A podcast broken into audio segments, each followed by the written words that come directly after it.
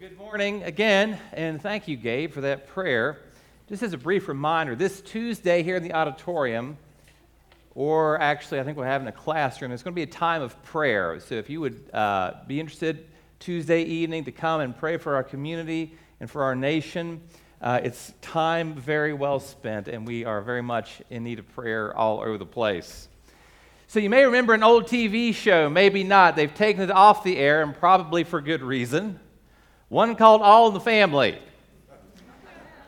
And there was this one scene, I remember seeing it as a kid, where Archie's son in law, Michael, and his wife, Gloria, are both in the kitchen. Michael is sitting at a table eating a sandwich, and Gloria is baking cookies, but she's troubled. And she looks at Michael and says, Michael, do you love me? Yep, he says between bites as he's eating his sandwich. Again, sincerely, she looks at him. He can tell she has a serious look in her eye. She said, Would you give up your life for me? She asks. And he looks at her sincerely and says, Right after I finish the sandwich. See, I think that attitude Michael has often demonstrates how you and I feel about sacrifice. Something that, yeah, we're willing to verbally acknowledge, we're willing to say it, but when it comes right down to it, are you actually willing to give up the power, the control, and the convenience that it takes in order to make a sacrifice? It's a word that we don't often use. Sacrifice doesn't often work with what we sincerely want. And whatever happened to it? This question was one that appeared in an article in Christianity Today. And as the, the author of that article was churning through that question, he said this Sacrifice is a word a power hungry church just doesn't understand. A church that cares about power, the power of a large membership, power in the world, political power, television power, or persuasive opinion power doesn't know the principle of sacrifice. Far too many Christians have neglected and even repudiated the example of Jesus Christ, who avoided coercion in favor of quiet persuasion, and whose method of acting was his willingness to die for those who would not die. When Christianity seeks to arrogate power to enforce its righteous principles upon the whole world, it is in no way dying. This is in no way sacrifice. We are coming into a season of sacrifice when we celebrate that which God sacrificed for us the Son of the Father and the Son's own life. And what I want to talk about this morning is what can I sacrifice for Christ? And not only will we go into the what, but also the how do we sacrifice and why do we sacrifice for Christ. We're departing from the book of 1 Samuel as we begin our march to Resurrection Day. So this morning we'll be in the book of Mark. We'll actually look at Mark chapter 14, reading verses 1 through 11. Please stand with me for the reading of God's word. Mark, Mark chapter 14, verses 1 through 11.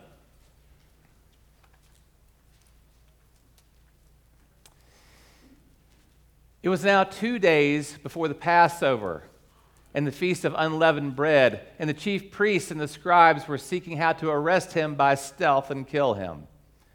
For they said, Not during the feast, lest there be an uproar from the people. And while he was at Bethany in the house of Simon the leper, as he was reclining at a table, a woman came with an alabaster flask of ointment of pure nard, very costly and she broke the flask and poured it over his head. There were some who said to themselves indignantly, Why has the ointment, why was the ointment wasted like that? For this ointment could have been sold for more than 300 denarii and given to the poor. And they scolded her. But Jesus said, Leave her alone. Why do you trouble her? She has done a beautiful thing to me. For you always have the poor with you, and whenever you want, you can do good for them but you will not always have me. She has done what she could. She has anointed my body beforehand for burial. And truly, I say to you, wherever the gospel is proclaimed in the whole world, What she has done will be told in memory of her. Then Judas Iscariot, who was one of the twelve, went to the chief priests in order to betray him to them. And when they heard it, they were glad and promised to give him money. And he sought an opportunity to betray him. You may be seated. So, again, this morning, we're beginning our march towards the resurrection, one of, if not the most sacred holidays in Christianity. And we're going to walk alongside these disciples of Christ who would soon be losing their leader. They didn't even realize fully, as we'll see, what was going to happen. But in the process of this, the theme is going to be disciples, you need to stay persistent no matter what turmoil may be coming your way. As a matter of fact, the theme that we're going to be adopting throughout this series is keep calm and stay faithful. There's been a, a resurgence of that poster. It came out uh, in the time of World War II in England, just before the war broke out, as a matter of fact. They were anticipating there being giant air raids and huge loss of human life. So, to prepare the people for this, they began this poster campaign. The first two weren't as popular as the third one. But the third one gained a lot of popularity. It resonated with the people. It was this message of staying calm. Stay calm and carry on. A similar theme was given to these disciples keep calm, but with a little bit of a twist. Keep calm, and just because I'm going to be leaving you, stay faithful. Those disciples had no idea what they were going to be called on to sacrifice. And as you'll see this morning, they're, they're very confused about what it means to partake in Christ's mission. So, this morning we're going to talk about the essential sacrifices for Christ in the time that we have. So, I want to talk about our subject this morning this way.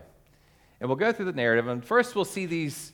We'll see these three, two characters, and then we'll bring it back to us. First, we see the woman. She understood Christ's mission much more than these other disciples who had been walking with Christ all this time did. Then we'll see the disciples misunderstanding the mission of Christ. And then finally, we'll talk about what we must faithfully sacrifice for the mission of Christ. So let's first of all talk about this woman because she's the one in the story that gets it. And Mark is giving us this woman as an example, as someone not just willing to sacrifice, but to sacrifice extravagantly for Jesus Christ. And it starts out with this increasing hostility between the religious leaders and Christ. He's confronted the ruling religious leaders, and they've heard him calling himself God, and they've heard him forgiving sins, and that is not settling well with them because they don't believe he's God, and therefore he's committing blasphemy. But he's gaining popularity with the people.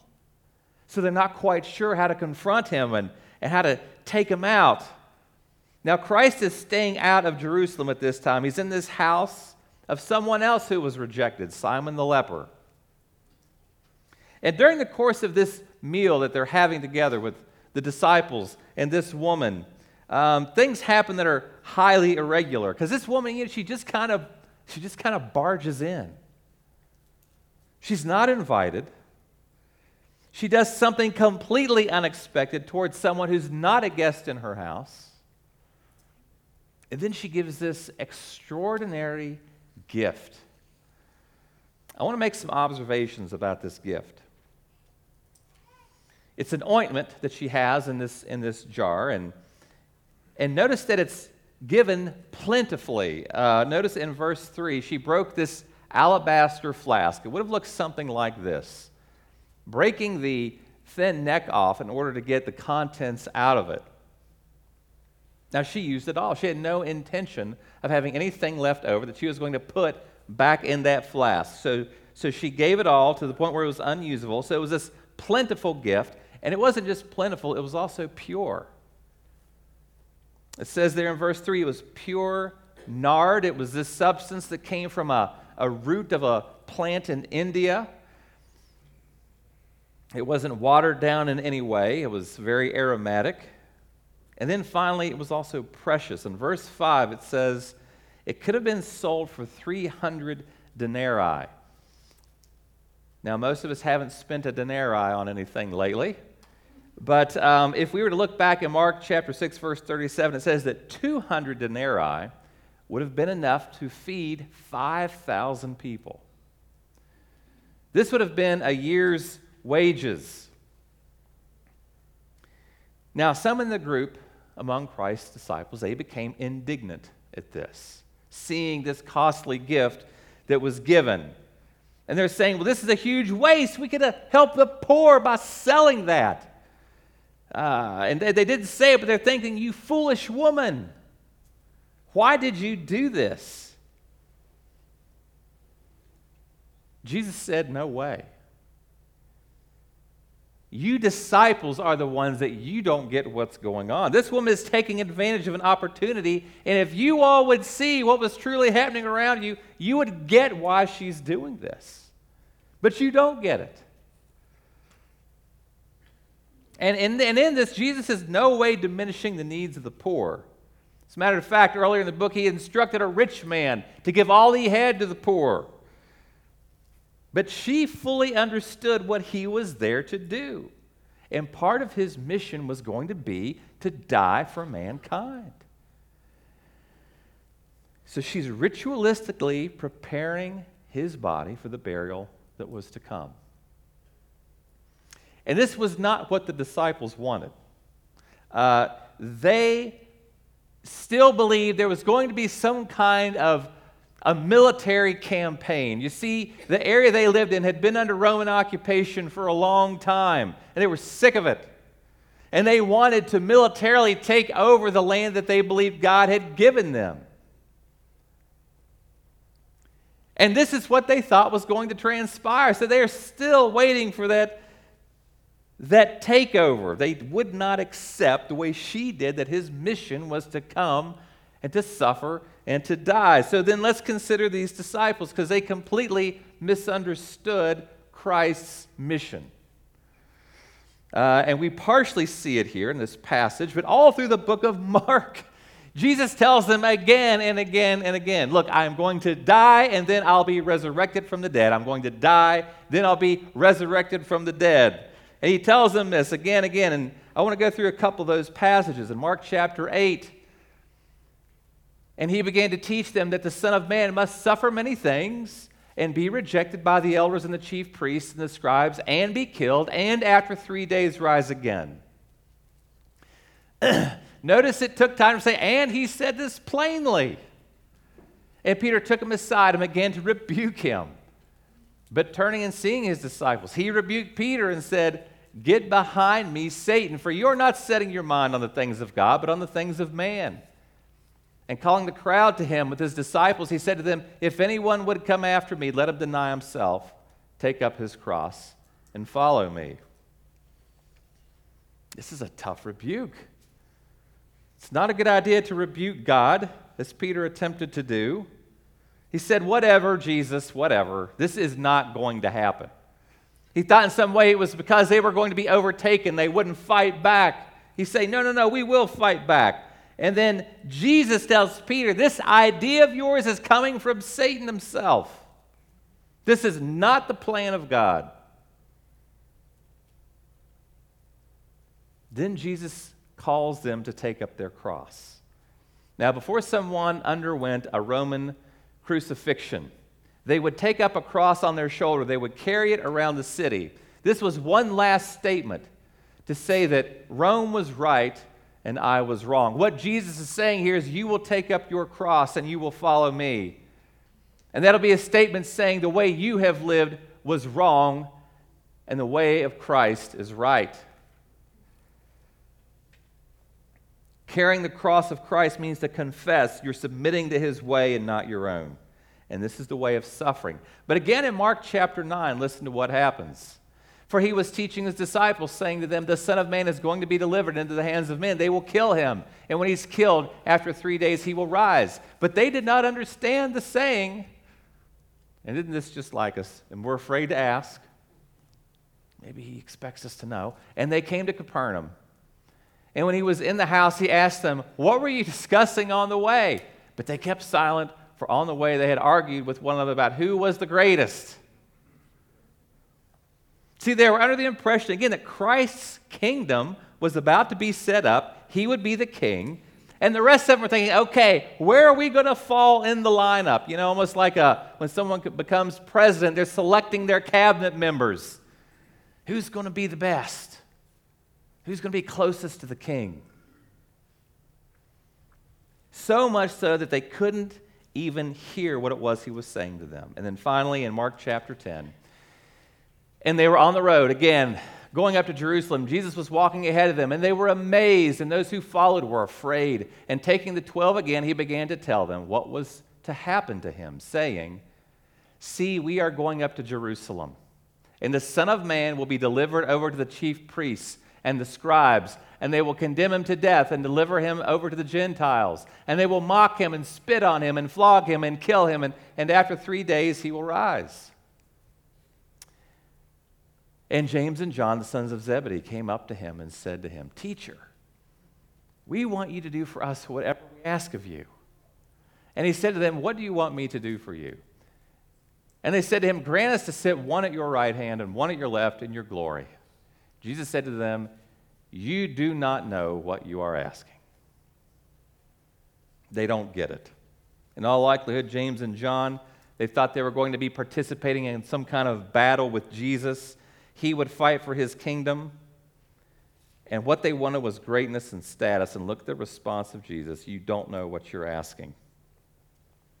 So that led up to this moment in the house and again, Jesus made a statement. He should have clued them to the nature of his mission in verses 8 and 9. She has done what she could. She has anointed my body beforehand for burial. And truly I say to you, wherever the gospel is proclaimed in the whole world, what she has done will be told in memory of her.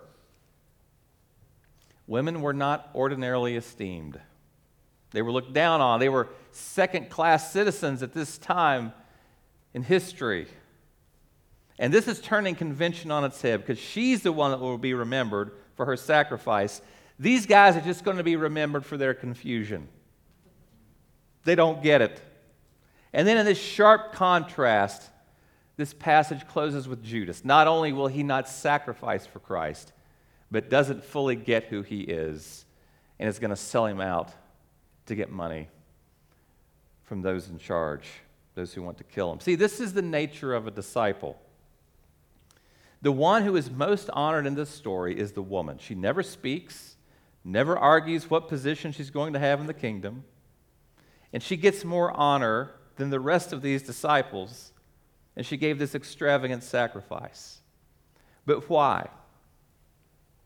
See, why was it she was able to see what these disciples did not? Because part of the problem these disciples is they had already made up their minds about what Jesus was going to do. And they weren't even listening to what he was saying. I'm guilty of this. When I've, I've got something stuck in my head, I think this is the way it is, this is the way it's going to be. And when someone repeatedly tries to tell me it's not going to be that way, typically my wife, it's frustrating for her because I've already got it locked in my head and I'm totally wrong and I've missed some really important piece of information. See, they thought the only way Jesus' mission was going to work was a military takeover from the Romans. So when Jesus told them and told them and told them it is not going to work that way, they were blinded by their own preconceived ideas to see it. So they completely miss the obvious. This is an interesting phenomenon that happens with, it's interesting, it's all the men in here that are doing this, which is common. Uh, there's a book actually that came out called Did You Spot the Gorilla? And there was a psychologist that did an experiment that I think gives us a clue into what's happening here. There was volunteers who were, uh, they, they watched a 30-second video, these volunteers, of two teams playing basketball and they were asked to count the number of times the teams passed the ball.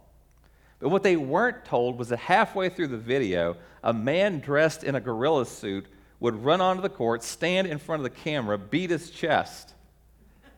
And amazingly, only a few people actually saw the gorilla run onto the court. They were so zeroed into everything else going on around them, they couldn't see it. There's also a myth kind of floating around out there, and I've only heard excerpts and bits and pieces that when those first Spanish galleons began uh, exploring the world and coming to South America and coming to Australia, that those who lived in that country couldn't see them. Because nowhere in their frame of reference was there a ship that came up over the horizon such that they would even notice that it was there. That same psychologist said that most people go through life so focused on the immediate task at hand, they completely miss what he calls gorilla opportunities. Because I think this is a mission that we Americans have a lot of trouble accepting. The mission that Christ has called us to, to sacrifice, to suffer, because I really believe that we Americans believe that we are deservedly blessed and wealthy and continue to have larger houses because we are just doing Christianity a little bit better than other people. There was a, another article that came out calling attention to the fact that American homes are a lot bigger than they used to be. There was a, a member of a European business school that said despite a major upscaling of single family houses since 1980, um, satisfaction has remained only steady. He said it's a classic keeping up with the Joneses type report about how we Americans are building bigger homes than ever, and our happiness tends to be inversely proportionate to the square footage of our new real estate. As usual, the dynamics of comparison, judgment, and self justification are at play. He continues to say, to be clear, having more spaces generally lead to people saying they're more pleased with their home. But the problem is this that satisfaction often doesn't last, even if bigger homes pop up nearby.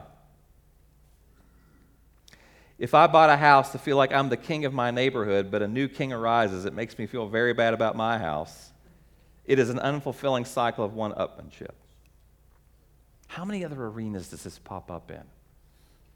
Cars, trips, clothes, where I believe we can get so blinded by the culture that's all around us.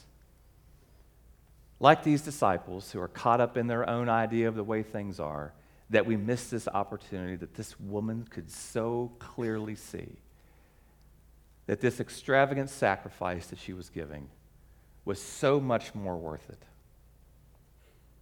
Because sacrifice can be so unappealing because we've been blinded by a culture that says it's not worth it. So let's bring this to us. We must faithfully sacrifice for Christ's mission, it's, it's part of our calling. And I realize, too, that when we start talking about giving things up, the, uh, the, the guilt meter kind of starts going like this. It's not my goal to make anyone feel guilty. And for the record, I have no idea what anyone at First Baptist Church gives. I make it a point not to know. It's none of my business. And I also don't want you to think that you should be sacrificing something that you shouldn't. Because there are things that you are not called to sacrifice. You're not called to sacrifice your family or your marriage for the cause of Christ. To be a good Christian is to be good at being a husband and loving your children well. Don't sacrifice something you shouldn't. I remember whenever I was a, a resident assistant in college, I was an RA, and we had an international student from Jamaica come in, Colin. And he came in and he had very little. He had, he had one suitcase. He said, You know, I didn't bring my pillow. He didn't have, my, didn't have any towels, no bedding, no anything. And you know, this guy, he, he'd really given up a lot to get to the States and get an education. And I remember standing with him in the dorm room. He put the suitcase up on the bed, flipped open the top, and there were two bottles of rum sitting there. and I'll never forget him grabbing those bottles of rum. He, he tucked them under each arm and said, Got to have my rum on. I'll never forget that line. Don't sacrifice space in your life for something that really ought to be there. That's not what I mean. That's not a great way to sacrifice, but there are things essential to sacrifice for Christ. And first of all, you need to be able to sacrifice time. Not all of it, but there has to be a sacrifice of time. Uh, you know, time is kind of like real estate, and they're not, they're not making any more of it. You only have so much. It's limited. The woman in the story stopped what she was doing to be with Christ. And God does not demand it all. He doesn't demand all of your time. There are important people you need to be spending time with. There's important things that you need to be doing. I would argue also that giving up the right amount of time for the Lord will make you better at spending time on everything else. This means making time for essential spiritual disciplines, those times for prayer, those times to be here. By the way, for those of you online, we're very much looking forward to you getting back as soon as you can. Um, there's nothing like being with the body of Christ. And it's a sacrifice. It takes time to get here, it takes time to get ready. And time to pray should be at the top of the list, and it's not easy. It's, but prayer is also one of the greatest demonstrations of our faith. Because when we pray, we are showing, perhaps in no other way, how we are depending upon God. Giving up time to be with God's people time to worship. Being a disciple of Christ is going to take time. It's not only going to take time, it's going to take your talents. Your talents. It's really hard to even, in, in some sense, to call it a sacrifice. And, and I don't want you to think that what you do from nine to five doesn't count. You know, like somehow well, that's not fair, Chad. You're sort of, you're sort of this professional Christian. So, so, you know, your job is is also giving God your time. Well, you know, you know what you're doing 9 to 5 is also time you're giving and talents you're giving to God. Don't think that what you do from 9 to 5 is just divorced from what you give to the Lord. Because whatever we're doing, we're called to do it for the glory of God. So don't separate the two of those things. I'd also, though, love to see you using your talents um, specifically here for the body of Christ. Um, we can help you figure out a way to serve. And if you're like, well, I'm just not sure, well, just try some stuff. Try greeting.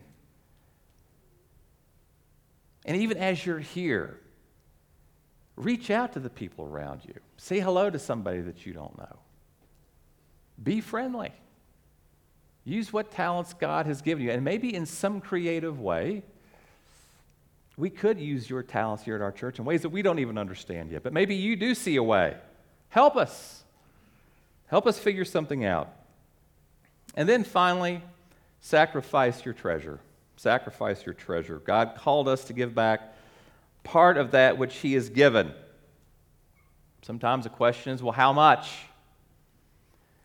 Well, we have, in the guidance in the Old Testament would say 10%, 10%. Generally speaking, that was amount God was happy with. We get to the New Testament, though, and says, well, you should really give until you can't be cheerful about it anymore.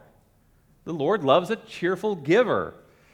So the manner in which you give is as important as what you give. It reminds me of a story of a little girl. Her mom had given her a, a $1 bill and a, and a quarter and said, You should give one of those in church today. She said, I don't care which one you choose to give, it's entirely up to you. So on the way home, she asked the daughter, Well, what did you decide to give? And the daughter said, Well, at first, I was going to give the dollar. But she said, The man behind the pulpit said, God loves a cheerful giver, so I felt like I would be much more cheerful if I gave the quarter instead.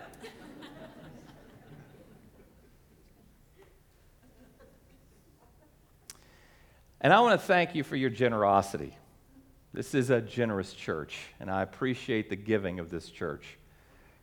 As a matter of fact, today is the day when we do uh, take up an elder fund. We'll be taking that up in the back. We always do that the Sunday after communion. Typically, Glenn is the one that holds the, and Glenn, if you'd hold up your hand right over there. Glenn is the, he's the man that holds the plate in which you place the elder fund. This is how we help out families that are in need here at our church.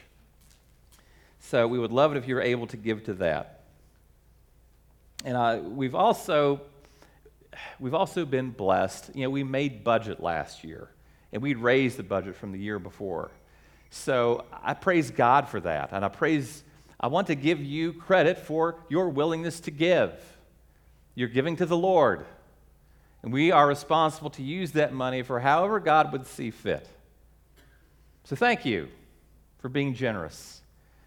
And I pray that you're giving cheerfully as you're giving. So, putting this all together, sacrifice your time, your talent, and your treasures. Three things God is asking you to give and to use in His service.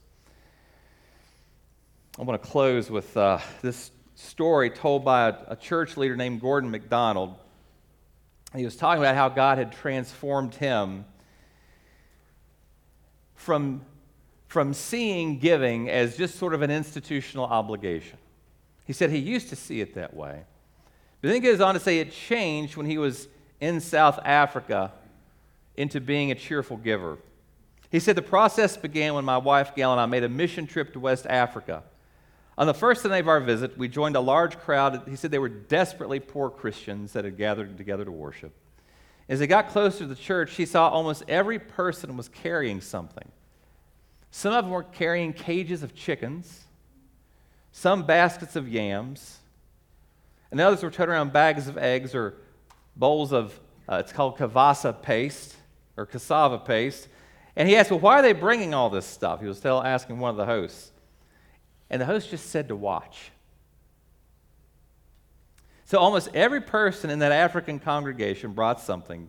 Again, all those items. He said, I saw that giving in that process of being that church. He saw that giving, whether yams or dollars, is not optional for Christ followers because all of those items were going to be the offering those people were going to give that day. And he said that soon after the worship began, the moment came when everyone stood and poured into the aisles. He said they were singing, they were clapping, he said they were shouting. And they began moving forward, each in turn bringing whatever they had into a space in the front. He said, Then I got it. He said, This was offering time in the West African church.